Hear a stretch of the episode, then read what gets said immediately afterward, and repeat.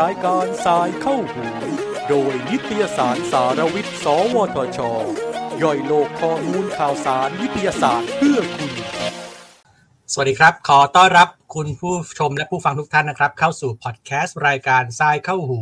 โดยนิตยสารสารวิทย์ สวทช ครับ วันนี้เป็น EP ที่ 36 นะครับ ในชื่อตอน ฟักทองพันไข่เน่า ความยั่งยืนทางพันธุกรรมพืชของชุมชนนะครับ วันนี้ผมปริทัศน์เทียนทอง บรรณาธิการบริหารนิตยสารสารวิทย์ รับหน้าที่ผู้ดำเนินรายการพูดคุยในวันนี้นะครับ ถ้าพูดถึงฟักทองก็เชื่อว่าคุณผู้ฟังผู้ชมหลาย ๆ ท่านก็คงจะเคยลิ้มลองนะครับ ไม่ว่าจะเป็นอาหารคาวหรืออาหารหวานนะครับ วันนี้เราจะพูดถึงฟักทองพันไข่เน่านะครับ ซึ่งเป็นฟักทองพันพื้นเมืองของจังหวัดน่าน ที่มีเนื้อสีเหลืองปนเขียวคล้ายสีของไข่เน่า แต่ว่าเมื่อผ่าแล้วเนี่ยนำไปนึ่งจะมีเนื้อแน่นเหนียวหนึบไม่ยุ่ย และก็รสชาติหวานมันนะครับ เป็นผลงานของวิสาหกิจชุมชน กลุ่มเกษตรอินทรีย์ตำบลบัวใหญ่จังหวัดน่านนะครับ วันนี้เราจะมาร่วมพูดคุยนะครับ กับคุณนัทวุฒิดำรินะครับ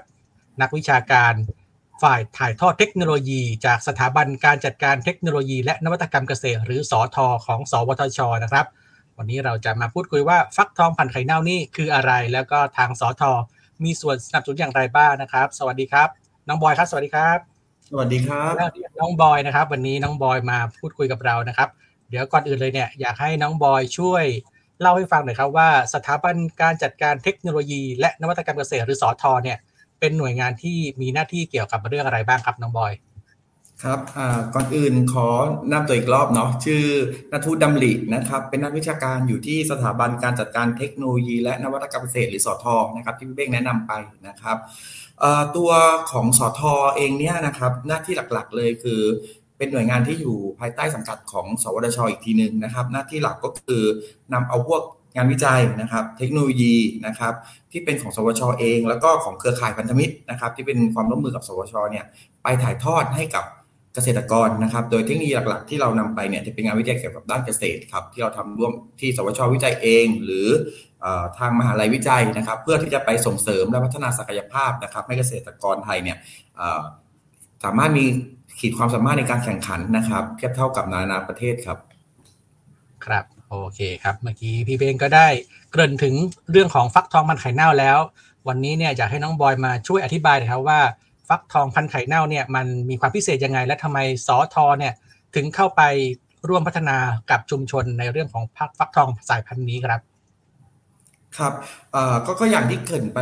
เบื้องต้นนะครับ ว่าทางสทอเองเนี่ยหน้าที่หลักๆก็คือนำเทคโนโลยีที่มาจากงานวิจัยเนี่ยไปถ่ายทอดนะครับไปถ่ายทอดให้กับเกษตรกรนะครับ ทีนี้การที่จะทำงาน นำงานวิจัยไปถ่ายทอดเนี่ยเราต้องทราบโจทย์ก่อน ว่าโจทย์ที่ชุมชนต้องการ หรือบริบทของชุมชนเป็นยังไงปัญหาก็คืออะไรนะครับ เริ่มต้นที่เราเข้าไปทำงานเนี่ยเราเริ่มต้นจากที่เราทำงานทำความร่วมมือกับทางบริษัทกลุ่มเซนทันนะครับ เข้าไปในพื้นที่ที่ตำบลบัวใหญ่อำเภอดาน้อยนะครับ เพื่อไปรับโจทย์กับเกษตรกรว่า เอ๊ะเกษตรกรมีปัญหาอะไรและอยากทำอะไรนะครับในตอนที่เข้าไปเนี่ย ทางชุมชนเองเนี่ยก็บอกว่าเขามีฟักทองอยู่ลูกหนึ่งนะไอ้พันหนึ่งนะครับ สายพันหนึ่งนะครับ ที่อร่อยมาก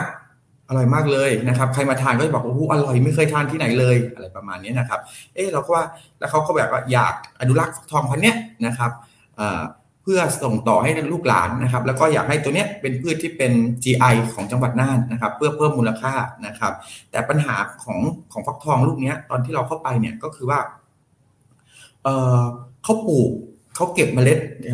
เกษตรกรเนี่ยนะครับ เก็บเมล็ดแล้วก็ปลูกต่อเองนะครับ เพราะฉะนั้นเนี่ยมันจะเกิดการการปนนะครับของสายพันธุ์อื่นๆที่ปลูกในพื้นที่ด้วยทำให้ฟักทองไข่เน่าเนี่ยมีความหลากหลายทั้งรูปทรงนะครับ สีนะครับ หรือไม่ก็ทั้งขนาดต่างๆนะครับ มันก็เลยเป็นปัญหาที่ว่าเขาเอาเมล็ดฟักทองจากลูกเดียวกันเนี่ยมาปลูกในแปลงเดียวกันนะครับ เอ๊ะทำไมรูปทรงออกมาไม่เหมือนกันเลย เขาก็ไม่สามารถการันตีได้ว่า เฮ้ย นี่คือฟักทองไข่เน่านะ เนี่ยครับ นี่คือโจทย์ที่เราเข้าไปว่าจะทำยังไงให้ฟักทองไข่เน่าที่เราไปส่งเสริมและพัฒนาช่วยกันเนี่ย เอาเทคโนโลยีเข้าไปช่วยเขาสามารถผลิตฟักทองได้สม่ำเสมอทั้งแปลงนะครับ เดี๋ยวเรามามาชมรูปก่อนนะครับ ว่าหน้าตามเป็นยังไงนะครับ น้องบอยได้มีโอกาสได้ลองทานฟักทองไข่เน่าหรือยังนะครับ อ๋อทานตั้งแต่วันแรกเลยครับ โดยปกติแล้วพื้นที่นะครับเขาจะเหมือนแบบถ้ามีแขกมาที่จังหวัดน่านนะครับเขาก็จะนึ่งฟักทองให้ชิมพร้อมกับน้ำพริกตาแดงนะครับ อร่อยมากนะครับ เดี๋ยวเรามาดูว่ามันอร่อยยังไงนะครับ อันนี้มองเห็นสไลด์นะครับ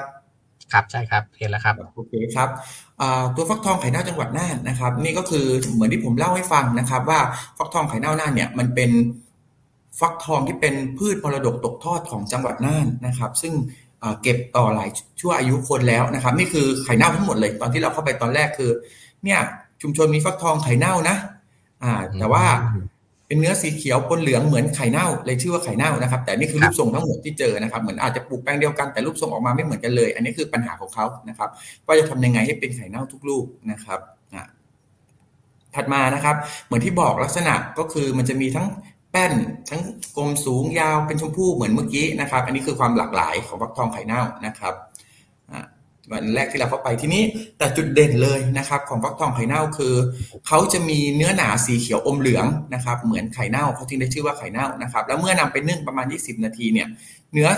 สุกสีเขียวจะมีค้ำแบบเขียวขี้ม้านะครับ รสชาติเนี่ยจะหวานมันเหนียวหนึบนะครับตัวนี้เป็นลักษณะของฟักทองไข่เน่านะครับ ตามรูปนะครับหลายท่านอาจจะคุ้นเคยกับฟักทองที่มีสีแบบสีเหลืองหรือสีส้มนะครับ แต่ว่าฟักทองที่เป็นอัตลักษณ์ของงานเนี่ยเขาจะมีสีเขียวอมเหลืองนะครับครับอ่าครับเอ่อเหมือนเหมือนที่เล่าเมื่อกี้เนาะแต่ว่าทีนี้คือโจทย์คือทำยังไงล่ะ ที่ที่จะเอาฟักทองตัวเนี้ยมาปลูกแล้วเพิ่มมูลค่าเพราะจริงอะชุมชนเองก็ผลิตรวมกลุ่มกันผลิตในจังหวัดน่านนะครับ แล้วก็ส่งขายให้กับทาง ท็อปส์นะครับที่อยู่ในเครือเซ็นทรัลนะครับก็จะเป็นมีมูลค่าแต่ทีนี้เวลาส่งปัจจุบันเนี่ยเขาส่งเป็นฟักทองพื้นเมืองฟักทองพื้นเมืองในที่คือรวมทุกรูปทรงไปนะครับแต่ว่าเขาก็ไม่การันตีได้ว่าเป็นไข่เน่า เวลาเขาออกงานว่าเขาจะขายฟักทองไข่เน่านะผ่าออกมา มันจะไม่เน่าอะไรประมาณนี้ครับมันก็เลยการันตีและเพิ่มมูลค่าไม่ได้อีกรูปทรงที่แท้จริงของฟักทองพันธุ์ไข่เน่ามันจะต้องเป็นลักษณะยังไงนะครับ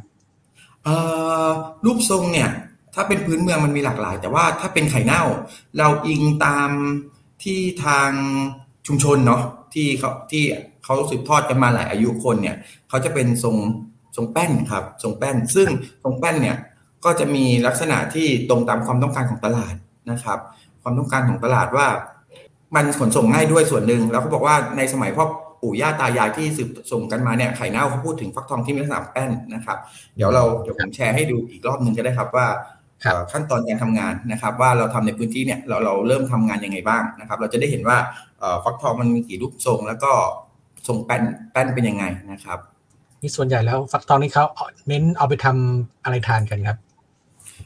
ฟักทองจริง ๆแล้วทางพื้นที่นะครับเขาเขาชอบนึ่งครับ ถ้าในจังหวัดน่านคือเหมือน มันจะมีฟักทองที่เป็นเอ่อเอาเอาผ่าแล้วก็นึ่งแล้วก็กินกับน้ำพริกนะครับ แต่ว่าอีกอย่างหนึ่งฟักทองตัวเนี้ยถ้าเอาไปทำแกงบวชเนี่ย ไม่ไม่ต้องแช่น้ำปูนนะครับ เพราะว่าถ้าไข่เน่าเนี่ยเนื้อเขาจะแน่นเหนียวหนึบนะครับ มันจะไม่เละครับ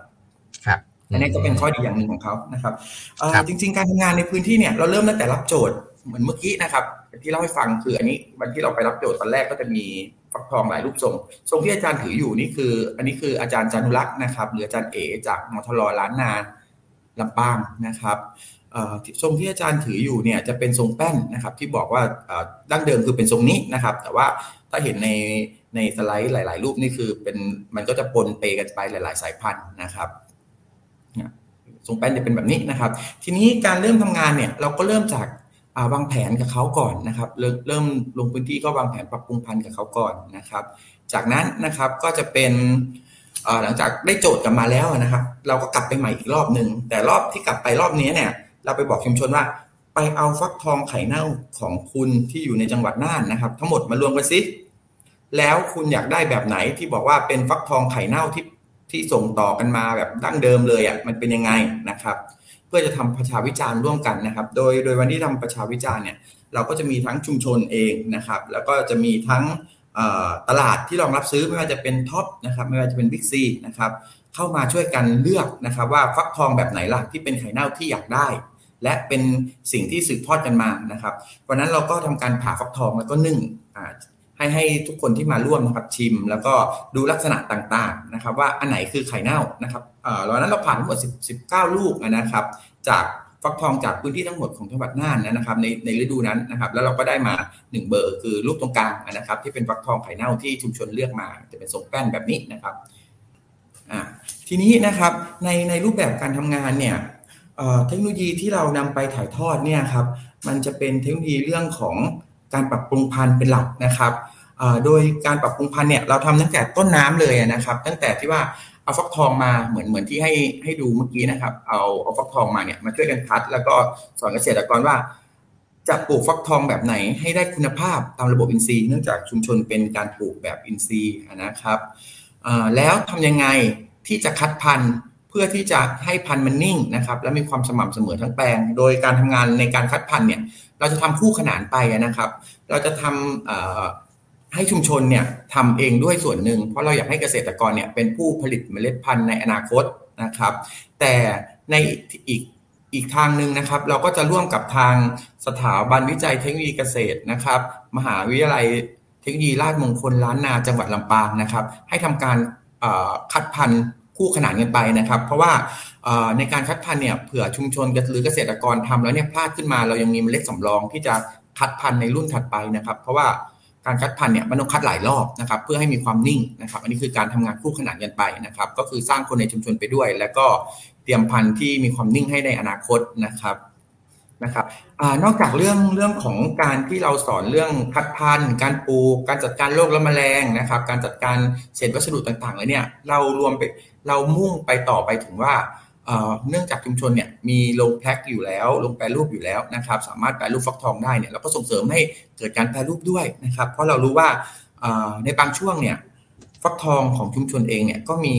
การล้นตลาดบ้างนะครับ ระบายไม่ทันบ้างนะครับ ทีนี้จะทำยังไงล่ะ โจทย์อันนี้ก็เป็นโจทย์ต่อมาหลังจากที่เราลงไปทำงานนะครับชุมชนก็บอกว่างั้น สอนเรื่องแปรรูปได้ไหมนะครับ เพื่อที่เขาจะได้มีฟักทองที่มีมูลค่าและเก็บได้นานขึ้นนะครับ เราก็ไปส่งเสริมนะครับให้เกิดการแปรรูปฟักทองนะครับทุกเราพยายามที่จะให้เกิดการแปรรูปทุกส่วนนะครับ ไม่ให้เหลือเลยในฟักทองหนึ่งผลเนี่ยครับเราสามารถมาแปรรูปได้หมดเลยนะครับ ก็อันนี้จะเป็นผังนะครับให้เห็นว่าในฟักทองหนึ่งผลเนี่ยเอามาทำอะไรได้บ้างนะครับฟักทองผลเนี่ยที่เป็นผลผลิตมาตรฐานนะครับเนี่ย รูปสวยๆ เกรดดีๆ เนี่ยเราก็ทำการส่งจำหน่ายให้ทาง Tops ซูเปอร์มาร์เก็ตนะครับ Big C นะครับตลาดนัดอินทรีย์นะครับหรือโรงพยาบาลน่านนะครับ อันนี้เป็นฟักทองเป็นผลของกลุ่มชุมชนนะครับ ส่วนเนื้อฟักทองที่ลูกเล็กลงมาหน่อยคำว่าตกเกรดเนี่ยไม่ไม่ใช่ฟักทองไม่ดีนะครับ อาจจะเป็นฟักทองลูกเล็กกว่าเกณฑ์นิดนึง หรือใหญ่เกินไปจากเกณฑ์ที่กำหนดนะครับ เพราะว่าใน ในตัวซูเปอร์มาร์เก็ตเนี่ยเขาจะกำหนดว่าฟักทองต้องมีขนาดกี่กิโลมากหรือน้อยแค่ไหนนะครับ เราก็เนื้อฟักทองมาแปรรูปนะครับ เนื้อฟักทองเนี่ยก็มาทำเป็นฟักทองผงนะครับ ซึ่งฟักทองผงเนี่ยสามารถเอาไปต่อยอดเป็น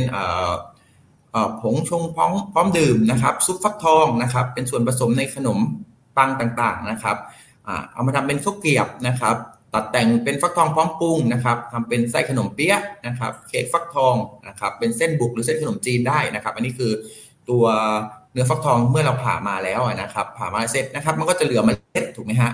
ในส่วนของเมล็ดเนี่ยที่เหลือจากการตัดแต่งเนี่ยก็มาเราก็เอามารวมมานะครับ รวมเก็บไว้เก็บไว้นะครับพอเก็บไว้สักพักหนึ่งเราก็บอกเกษตรกรว่า ตัวเมล็ดฟักทองเนี่ยนะครับ สามารถเอามาสกัดเป็นน้ำมันเมล็ดฟักทองได้นะครับ มีวิตามินและคุณค่าทางโภชนาการที่สูงนะครับ เกษตรกรก็เอาเมล็ดฟักทองมาผลิตเป็นน้ำมันเมล็ดฟักทองอีกนะครับ ส่วนเปลือกที่เหลือจากการตัดแต่งนะครับ หรือ ฟักทองลูกเล็กลูกน้อยที่อยู่ในแปลงที่สุกไม่ทันเพื่อน หรืออมันเอามาแปลรูปไม่ได้แล้วเนี่ยเราก็ส่งเสริมโดยใช้เทคโนโลยีของสวชอีกตัวหนึ่งนะครับ เรื่องของเชื้อจุลินทรีย์ที่นำมาหมักเป็นอาหารสัตว์นะครับ ก็ฟักทองตัวนี้นะครับ มาหมักเป็นอาหารสัตว์นะครับ เพื่อใช้เลี้ยงไก่อินทรีย์นะครับ แล้วก็เป็นอาหารโคในพื้นที่นะครับ เพราะฉะนั้นจะเห็นว่าฟักทองหนึ่งผลเนี่ยจะไม่เหลืออะไรเลยนะครับ เกิดการแปรรูปและเพิ่มมูลค่าทั้งหมดครับครับ อันนี้เป็นเป็นตัวแปลงของเกษตรกรที่เราไปส่งเสริมนะครับ ว่าในการคัดพันธุ์เนี่ยเกษตรกรต้องคัดพันธุ์เองด้วยเพราะเรามุ่งหวังว่าในอนาคตเกษตรกรเนี่ยต้องผลิตเองพันธุ์นี้นะครับจำหน่ายเองนะครับ แล้วเมื่อไหร่ที่ทางสวทช และหน่วยงานเครือข่ายนะครับต้องไปส่งเสริมพื้นที่อื่น เขาจะสามารถยืนได้ด้วยตนเองนะครับ อันนี้เป็นแปลงของคุณหทัยพัฒน์นะครับ หรือคุณมินนะครับที่เป็นมือผลิตเมล็ดพันธุ์ของชุมชนนะครับ ที่เรา ที่เราไปส่งเสริมเขาอยู่นะครับ ปัจจุบันก็ทำการปลูกและคัดฟักทองไปแล้วประมาณ 4 รอบแล้วนะครับ ก็มีความนิ่ง ตอนนี้อยู่ระหว่างการยื่นขอ GI นะครับ แล้วก็ยื่นขอคุ้มครองเป็นพันธุ์พืชพื้นเมืองเฉพาะถิ่นของจังหวัดน่านนะครับครับเดี๋ยวเราเบรกกันสักช่วงหนึ่งนะครับครับได้ได้ครับ ก็ได้ฟังน้องบอยเล่ามาแล้ว เมื่อกี้เราก็ได้เห็นภาพความร่วมมือกับหน่วยงานภายนอกด้วยนะครับ อยากให้น้องบอยช่วยเล่าถึง หน่วยงานที่มาร่วมมือกับทางสอทอครับไม่ว่าจะเป็นภาคเอกชนอย่างท็อปใช่ไหมครับแล้วก็มีสถาบันการศึกษาในพื้นที่ภาคเหนือเนี่ยมาร่วมด้วยเนี่ย แต่ละหน่วยงานเขาทำหน้าที่อะไรกันบ้างครับน้องบอยโอเคครับ เดี๋ยวเราเริ่มที่อตอนแรกเหมือนที่ผมเล่านะครับ หน่วยงานที่เข้าไปกับเราตอนแรกเนี่ยเราเราเป็นทำงานร่วมกับทางบริษัทกลุ่มเซนทันนะครับ หรือที่ที่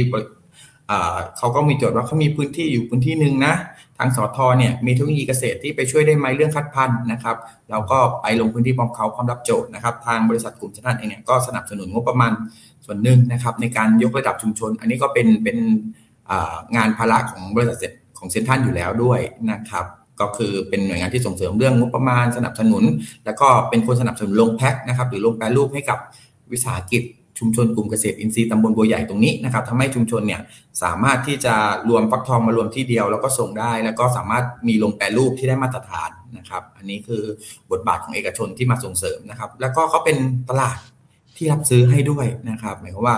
เกษตรกรนอกจากส่งเสริมไปแล้วเนี่ยสนับสนุนงบประมาณเขาก็รับซื้อด้วยนะครับ ส่วนทางสวชเองเนี่ยก็มีบทบาทในเรื่องของเป็นหน่วยงานวิชาการเนาะที่ไปส่งเสริมแล้วก็ เราร่วมกับเครือข่ายนะครับ โดยเครือข่ายหลักเลยนะครับ ที่ลงไปช่วยส่งเสริมของของที่นี่นะครับ แล้วก็ร่วมกับทางสถาบันวิจัยเทคโนโลยีเกษตรนะครับ มหาวิทยาลัยเทคโนโลยีราชมงคลล้านนาจังหวัดลำปางนะครับ ซึ่งตรงเนี้ยเป็นหน่วยงานที่เราทำงานร่วมกับสวชมามาพักใหญ่แล้วนะครับ โดยเริ่มทำงานกับหน่วยงานนี้เนี่ยทางมทรล้านนาจังหวัดลำปางเนี่ยก็คือสวชกับมทรมี ความร่วมมือเกี่ยวกับเรื่องของหน่วยบริหารจัดการเชื้อพันธุกรรมพืชวงแตงนะครับ ที่เป็นการรวบรวมเอาพืชวงแตงต่างๆ มาคัดเลือกนะครับ แล้วก็เอามาคัดเลือกพันธุ์ให้มันดีขึ้นปรับปรุงพันธุ์นะครับ แล้วก็สู่นำไปสู่การใช้ประโยชน์นะครับ เพราะฉะนั้นเนี่ยทางหน่วยงานนี้เนี่ยเขาก็จะมีโน้ตฮาวที่ครบถ้วนนะครับเรื่องฟักทองเพราะฟักทองก็เป็นหนึ่งในพืชวงแตงนะครับมันก็เลยเกิดการแมทชิ่งกันพอดีนะครับ แล้วก็ลงไปช่วยชุมชนร่วมร่วมร่วมกันนะครับ ครับเท่าที่น้องบอยได้ลงพื้นที่ไปที่พื้นที่จังหวัดน่านเนี่ยครับ ผลตอบรับของชาวบ้านเนี่ย ที่เราได้มีส่วนช่วยเหลือเนี่ยเป็นยังไงบ้างครับเออสำสำหรับผลผลตอบรับนะครับ ในช่วงที่เขาไปรอบแรก ๆ เนี่ยเขาอาจจะไม่ไม่ชินกับการที่ว่า เอ๊ะหน่วยงานวิชาการมานี่น่าจะมาจัดอบรมแล้วออกไปเลยหรือเปล่าอะไรประมาณนี้ครับ แล้วแต่ว่ารูปแบบการทำงานของเราเนี่ยค่อนข้างที่จะมีความเข้มข้นในแง่ที่ว่าต้องทำประกบกับชุมชนถูกไหมฮะมันจะในในในแง่ที่ว่าอะเทรนนิ่งเสร็จแล้วมีการมีการตามงานนะครับอ่าอย่างเช่นทุกเดือนนะครับ เราต้องอนอกจากจัดอบรมครั้งที่ 1 แล้วทุกเดือนเราต้องมีการติดตามงานลงไปทุกเดือน เพื่อที่จะไปดูว่าแปลงฟักทองคุณเป็นยังไงมีปัญหาอะไรนะครับ หรือการคัดพันธุ์มีปัญหายังไง เราจะได้ไปช่วยแก้ให้ทันนะครับ พอเราเกิดการ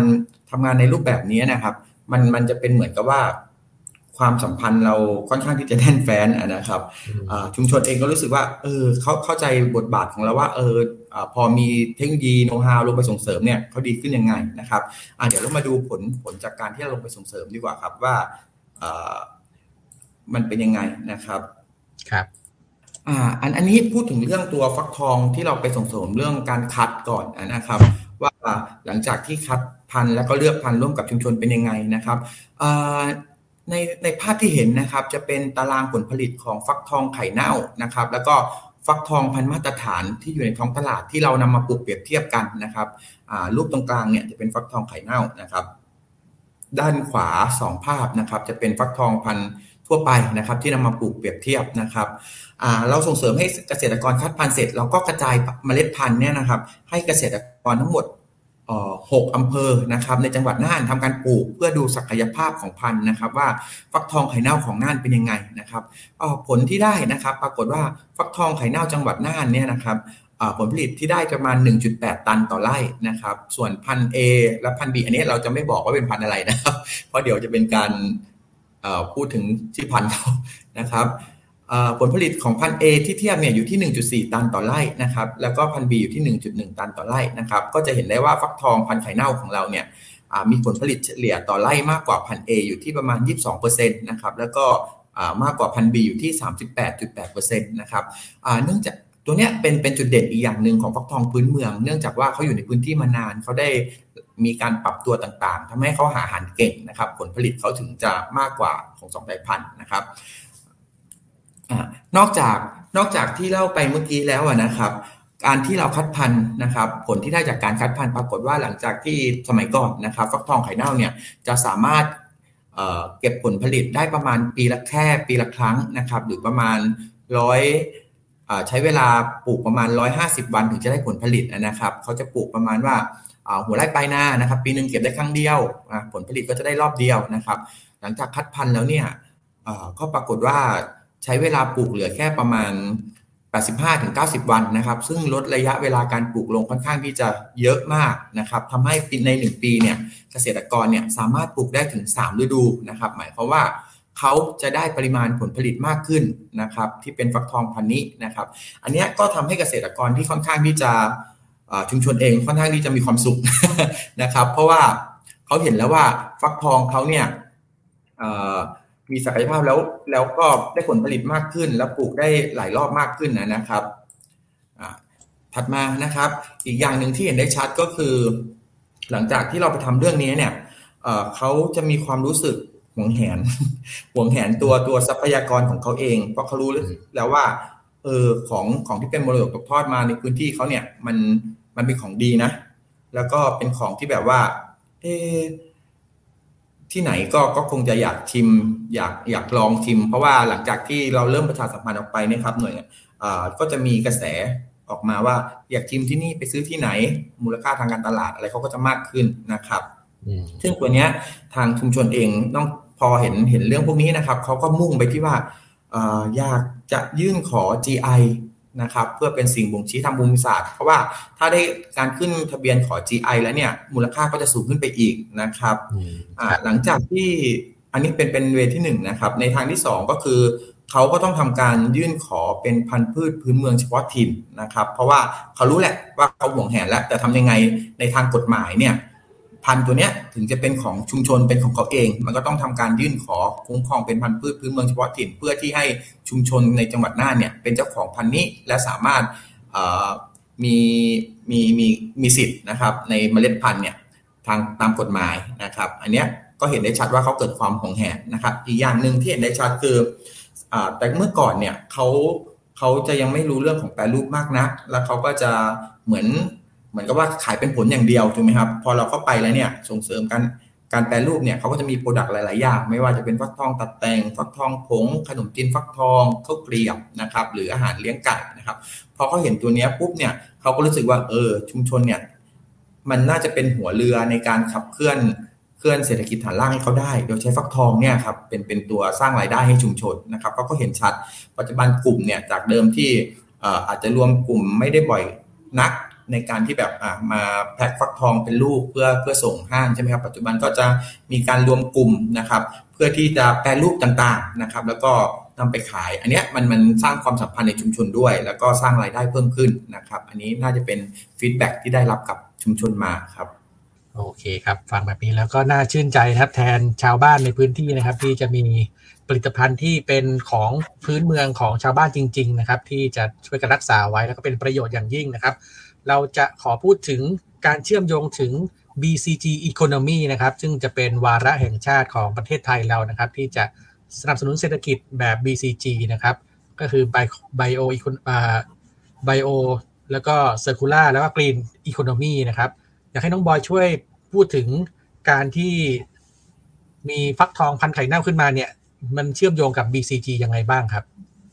อืม จริงๆแล้วแล้วเรื่องของ BCG นะครับ ผมคิดว่าชุมชนนี้น่าจะเป็นตัวอย่างที่ชัดเจนนะครับ เป็น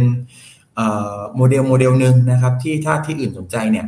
สามารถมาเรียนรู้ได้เพราะว่าจริงๆ ตัวนี้เป็นเรื่องของ BCG ที่น่าจะครบวงจรนะครับในในภาพที่ชัดเจนมาก เพราะว่าอย่างเรื่องของ Bio Economy เนี่ยก็เป็นเรื่องของการใช้ทรัพยากร อันนี้เห็นชัดอยู่แล้วว่า มันเป็นการเอาพืชที่เป็นมรดกตกทอดของจังหวัดน่านเองนะครับ มาใช้ในการสร้างเศรษฐกิจฐานรากนะครับคือฟักทองไข่เน่านะครับตัวนี้มานะครับแล้วก็มันมันถัดมานะครับในเรื่องของเซอร์คูล่านะครับก็คือการใช้ประโยชน์จากทรัพยากรเนี่ยอย่างคุ้มค่าที่สุด หมายถึงว่ามุ่งเข้าสู่การเป็น zero waste นะครับเห็นได้ชัดเพราะว่าฟักทองหนึ่งผลเหมือนที่ผมบอกนะครับจะไม่เหลืออะไรเลยนะครับ ไม่ว่าจะเป็นเมล็ดนะครับ เนื้อนะครับฟักทองที่ตกเกรดในแปลงนะครับ หรือแม้กระทั่งนะครับ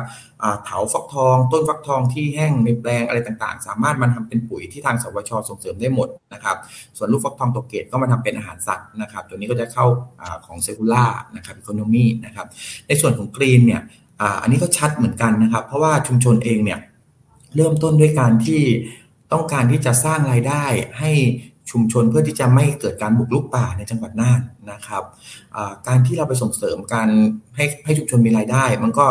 ลด การบุกรุกป่าไปแล้วส่วนหนึ่งนะครับ ในส่วนที่2เนี่ยกลุ่มที่เราทำด้วยเนี่ยเป็นเรื่องของกลุ่มที่ทำเกษตรแบบอินทรีย์นะครับในเรื่องของเกษตรแบบอินทรีย์เนี่ยเราก็ไปส่งเสริมให้การใช้ชีวพันธุ์ต่างๆ ที่เป็นงานวิจัยของสวทชนะครับไม่ว่าจะเป็นบิวเลียนะครับไม่น่าจะเป็นจุลินทรีย์จัดการโรคและแมลงต่างๆนะครับตัวนี้เราส่งเสริมเข้าไปเนี่ยมันก็มีผลให้สิ่งแวดล้อมเนี่ยดีขึ้นนะครับไม่ทำลายสิ่งแวดล้อมแล้วก็เกิดความยั่งยืนในอนาคตนะครับ มันก็เข้าในเรื่องของกรีนอีโคโนมีครับ ครับโอเคครบถ้วนเลยนะครับ ทีนี้อยากจะรู้ว่าชาวบ้านเนี่ยทำเกษตรแบบอินทรีย์ใช่ไหมครับ เราจะสามารถแนะนำได้ยังไงครับว่าเกษตรอินทรีย์เนี่ยมันมีผลดีในการทำเกษตรโดยที่ไม่ต้องพึ่งพาสารเคมีเลยครับ ตรงนี้ชาวบ้านเขาทำยังไงบ้างครับเรื่องเกษตรอินทรีย์ครับในในเรื่องเกษตรอินทรีย์นะครับมันมันมันจะมีมันมันจะมีแง่ที่ว่าบางบางคนทำแล้วนะครับ อาจจะเริ่มด้วยการทำที่ ทำเพื่อทานในครัวเรือน แล้วก็เหลือก็จำหน่ายนะครับในในพื้นที่ตรงนี้นะครับ แต่ว่าปัจจุบันเนี่ยหลังจากที่พอทำแบบนี้ไปสักระยะหนึ่งนะครับ ตลาดเขาก็จะมีเข้ามามากขึ้น เพราะว่ากระแสปัจจุบันคือเรื่องสุขภาพกำลังมานะครับ ของกลุ่มที่นี่นะครับ หลังจากที่เขาเริ่มมีตลาดเข้ามานะครับเขาก็จะเกิดเครือข่ายนะครับ โดยเครือข่ายเนี่ยเขาก็จะเป็นเครือข่ายทั้งจังหวัดน่านนะครับ ผลิต ผลิตตัวฟักทองนะครับกระจายไปทุกพื้นที่ทำแบบ NC แล้วก็ใช้การควบคุมแบบเกษตรอินทรีย์ PGS นะครับเข้ามาช่วยนะครับ เพื่อทำให้การันตีว่าฟักทองพวกนี้หรือผลผลิตทางการเกษตรเขาเป็นแบบอินทรีย์นะครับอีกอย่างหนึ่งที่ที่ทำกันก็คือในในชุมชนเนี่ยเขาเขาค่อนข้างที่จะค่อนข้างที่จะมีปัญหาเรื่องของป่า เขาก็เลยต้องการที่จะอนุรักษ์อะไรประมาณนี้เหมือนที่ผมกล่าวไปแล้วนะครับ การทำเป็นอินซีเนี่ยก็พอนั้นจะตอบโจทย์เขานะครับ แล้วพอเขาเห็นว่ามีคนทำอินซีสำเร็จนะครับก็จะมีคนในชุมชนเนี่ยเริ่มทำตามนะครับ เพราะว่าแล้วก็มีตลาดนำเนี่ยครับมันก็จะเป็นองค์ประกอบที่ว่ามีทั้งตลาดนะครับ มีมีทั้งกระบวนการผลิต มีทั้งแปรรูป แล้วก็คนคนในชุมชนนำร่องแล้วเนี่ยครับกลุ่มในชุมชนก็จะเลิกร่วมรวมกันมากขึ้นนะครับครับโอเคครับนี้ เราพูดถึงฟักทองพันไข่เน่าก็เป็นหนึ่งผลิตภัณฑ์ทางด้านการเกษตรนะครับ ในอนาคตเนี่ยทางสอทอเนี่ยยังจะมีแผนงานที่จะมาสนับสนุนด้านการเกษตรของไทยอะไรอีกบ้างครับน้องบอย จริง ๆ แล้วทางสอทอเองเนี่ย มีพื้นที่ทำงานนะครับไม่ไม่ใช่แค่จังหวัดน่านที่เดียวหมายว่าพื้นที่ทำงานของทางสอทอเองเนี่ยมีทั่วประเทศนะครับ ซึ่งจะมีรูปแบบการทำงานที่ไม่เหมือนกันนะครับ หรือใช้เทคโนโลยีที่ไม่ไม่เหมือนกันเลยนะครับ มันแต่ว่าเป็นเทคโนโลยีที่มาจากงานวิจัยของสวทช หรือของเครือข่ายทั้งหมดนะครับ อย่างเช่นก็จะมีเรื่องของขมิ้นชันนะครับเรื่องของข้าวที่ทุ่งกุลานะครับ เรื่องของหอมแขกนะครับ หรือ อีกหลายเรื่องเรื่องของโรงเรียนอัจฉริยะนะครับ มันก็ขึ้นอยู่กับว่าพื้นที่ไหนต้องการโน้ตฮาวหรือเทคโนโลยีอะไรนะครับ ไปส่งเสริมนะครับ ซึ่งอันเนี้ยยังไงสอทอก็คงอยากอยากจะส่งเสริมและสนับสนุนให้เกษตรกรทั้งประเทศอยู่แล้วนะครับ แต่ว่ามันขึ้นอยู่ว่าโจทย์เป็นยังไงนะครับ ซึ่งหากชุมชนหรือกลุ่มเกษตรกรใดนะครับ สนใจที่จะว่ามีปัญหานะครับ เมื่อมีปัญหาเรื่องเทคโนโลยีเกษตรเนี่ยสามารถ ติดต่อเข้ามาที่สทได้นะครับ อาจจะทางเพจก็ได้นะครับเพจของสทคือสถาบันการจัดการเทคโนโลยี และนวัตกรรมเกษตรนะครับ เพื่อสอบถามข้อมูลเทคโนโลยีต่างๆนะครับ หรือปัญหาต่างๆนะครับ ถ้าทางสทช่วยได้เราก็จะส่งข้อมูลให้ หรือลงไป consult อะไรต่างๆ ได้นะครับ แต่ว่าก็ต้องคุยกันประมาณว่าเคส by เคสนะครับ เพราะว่าบริบทของแต่ละพื้นที่ไม่เหมือนกันนะครับครับ โอเคครับ วันนี้ก็ต้องขอขอบคุณนะครับ น้องบอยนะครับ คุณนัทวุฒิดำรินักวิชาการจากฝ่ายถ่ายทอดเทคโนโลยี สถาบันการจัดการเทคโนโลยี และนวัตกรรมเกษตรหรือสอทอของสวทชนะครับที่มาร่วมพูดคุยบอกเล่านะครับให้เราฟังถึงเรื่องฟักทองพันไข่เน่านะครับ ซึ่งเป็นฟักทองที่เป็นพันธุ์พิเศษสำหรับพื้นที่ชาวบ้าน วิสาหกิจชุมชนกลุ่มเกษตรอินทรีย์ตำบลบัวใหญ่จังหวัดน่านนะครับ ก็ต้องขอขอบคุณน้องบอยวันนี้มากนะครับ ขอบคุณครับน้องบอยครับครับผมแล้วก็ต้องขอขอบคุณนะครับ คุณผู้ชมและผู้ฟังนะครับ ที่ติดตามรายการพอดแคสต์สายเข้าหูโดยนิตยสารสารวิทย์สวทชนะครับ วันนี้ผมปริทัศน์เทียนทอง และคุณบอยนัทวุฒิดำรินะครับ ต้องขอลาทุกท่านไปก่อนแล้วพบกันใหม่โอกาสหน้านะครับ สวัสดีครับ ตามรับฟังรายการทรายเข้าหู ได้ทุกวันอังคารทางนัสดาพอดแคสต์และแฟนเพจนิตยสารสารวิทย์